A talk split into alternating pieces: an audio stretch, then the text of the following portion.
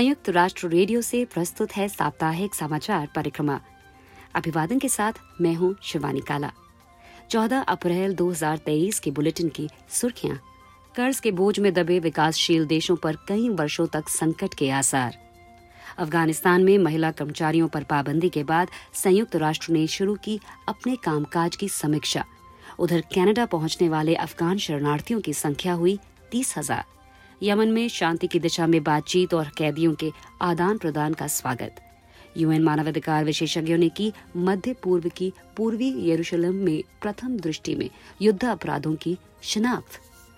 और पावन त्योहारों के अवसर पर यूएन मुख्यालय में एकजुट होकर शांति के लिए हुआ एक प्रार्थना कार्यक्रम। हम आपको याद दिलाते चलें कि वैश्विक परिप्रेक्ष्य वाली समाचार सामग्री के लिए आप हमारी वेबसाइट पर भी आ सकते हैं। पता है news dot U N dot org slash H I आप हमारा न्यूज़ लेटर भी सब्सक्राइब कर सकते हैं, जिससे समाचार आपको खुद ब खुद मिल सकते हैं।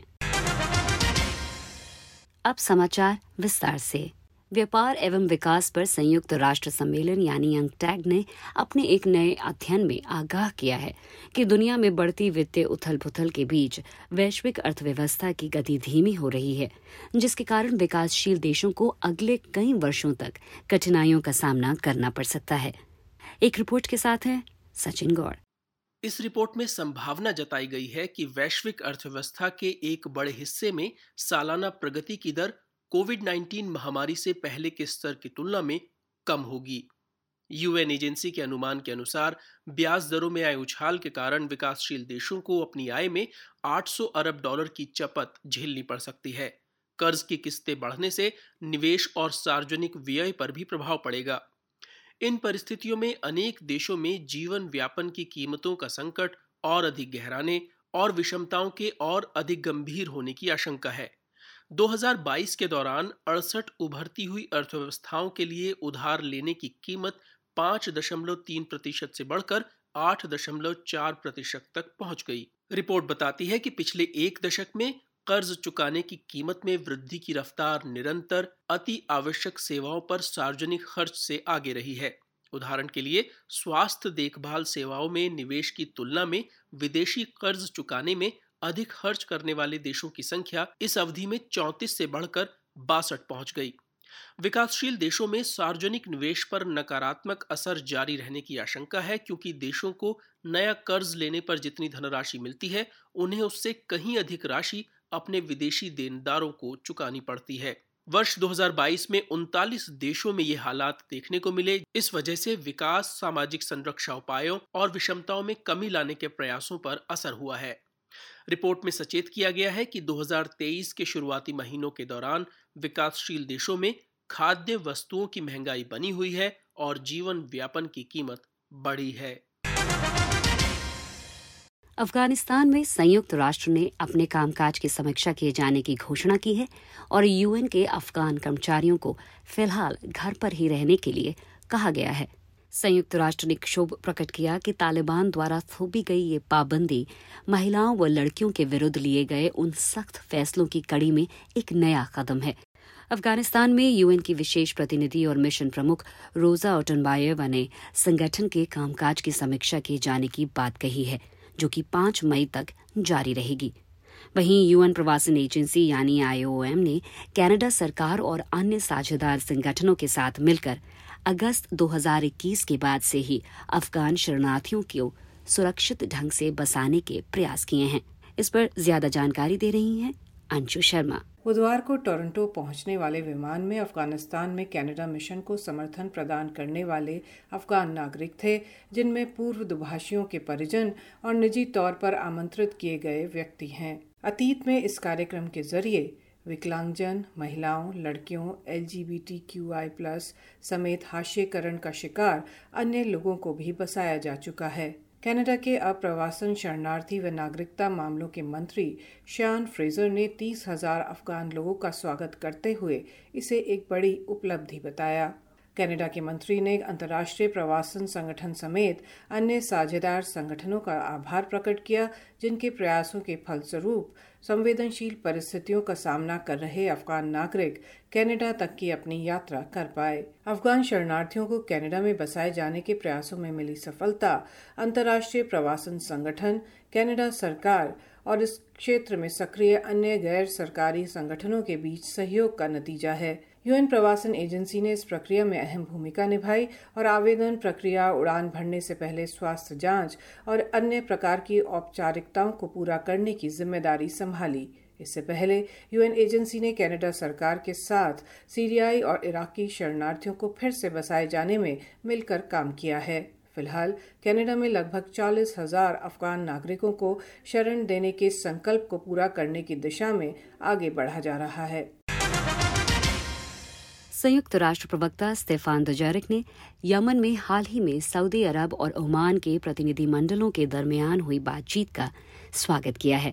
इस बीच युद्ध से संबंधित कैदियों का एक बड़ा आदान प्रदान शुक्रवार को शुरू हुआ, जिसका भी स्वागत किया गया है। कुछ और जानकारी के साथ हैं हिंदी न्यूज़ के प्रमुख महबूब खान। गौरतलब है कि यमन में अंतर्राष्ट्रीय मान्यता वाली सरकार और हूथी लड़ाकों के बीच 2015 से गृह युद्ध चल रहा है और सऊदी अरब के नेतृत्व वाला सैन्य गठबंधन यमन सरकार को समर्थन देता रहा है। यूएन प्रवक्ता स्टेफान दुजैरिक ने सोमवार को न्यूयॉर्क में पत्रकारों के सवालों के जवाब देते हुए इस बातचीत को तनावों को कम करने की दिशा में एक स्वागत योग्य कदम करार दिया। welcome step towards the de-escalations of tensions in Yemen and the region, and we very much hope uh, that it can contribute to the overall uh, peace efforts, our peace efforts. UN प्रवक्ता कह रहे थे कि हमारी नज़र में ये घटनाक्रम यमन में और क्षेत्र में तनाव कम करने की दिशा में एक स्वागत योग्य कदम है और हमें पूरी उम्मीद है कि इससे वृहद शांति प्रयासों और यमन में युद्ध विराम समझौते को फिर से बहाल करने और यमनी राजनीतिक प्रक्रिया फिर शुरू करने में योगदान मिल सकता है। यूएन प्रवक्ता स्टेफान दुजारिक के शब्द। इस बीच विशेष दूत हैंस ग्रुनबर्ग ने यमन में युद्ध से संबंधित लगभग 900 कैदियों की शुक्रवार को रिहाई शुरू होने के घटनाक्रम का स्वागत किया है। विशेष दूत के कार्यालय का कहना है कि कैदियों की ये रिहाई यमन के लिए उम्मीद के दौर में एक अनुस्मरण के रूप में आई है कि महान परिणाम हासिल करने के लिए रचनात्मक संवाद और आपसी समझौते शक्तिशाली उपाय हैं। ध्यान दिला दें कि सऊदी अरब और ईरान के दरमियान हाल ही में चीन की मध्यस्थता से राजनयिक संबंध बहाल हुए हैं। संयुक्त राष्ट्र स्वतंत्र मानवाधिकार विशेषज्ञों ने गुरुवार को कहा है कि अंतर्राष्ट्रीय समुदाय को इसराइल द्वारा पूर्वी यरूशलेम के छीनने और शहर को फलस्तीनियों से मुक्त कराने के हिस्से के रूप में वहाँ से फलस्तीनियों को जबरन बेदखल करने और उनके विस्थापन को रोकने के लिए तत्काल कार्रवाई करनी होगी। मानवाधिकार विशेषज्ञों ने घोषित रूप में कहा कि ये कार्रवाई प्रथम दृष्टि में युद्ध अपराध की श्रेणी में आती है। उन्होंने कहा है कि इसराइल की सरकार के साथ बार बार ये मुद्दे उठाए जाने के बावजूद इसराइल की तरफ़ से अभी तक कोई प्रतिक्रिया प्राप्त नहीं हुई है।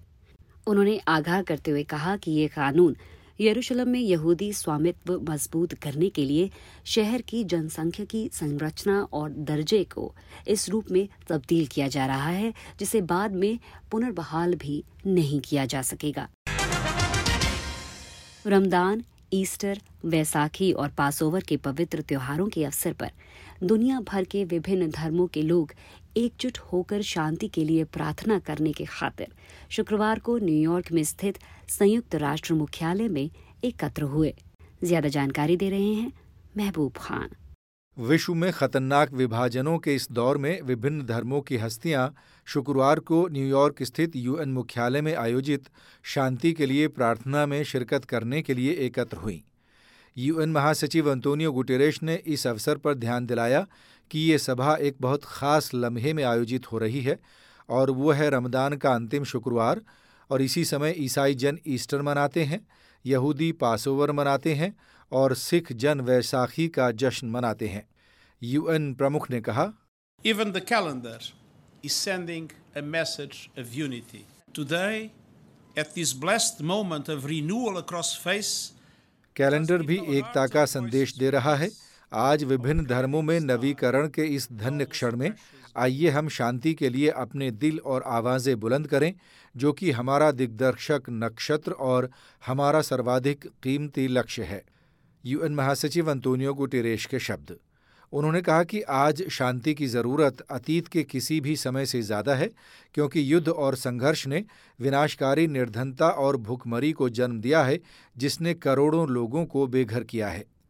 उन्होंने कहा कि समूचा ग्रह जलवायु उथल पुथल से युद्धरत है और यहाँ तक कि शांतिपूर्ण देश भी बड़ी खाइयों वाली विषमताओं और राजनीतिक ध्रुवीकरण का सामना कर रहे हैं।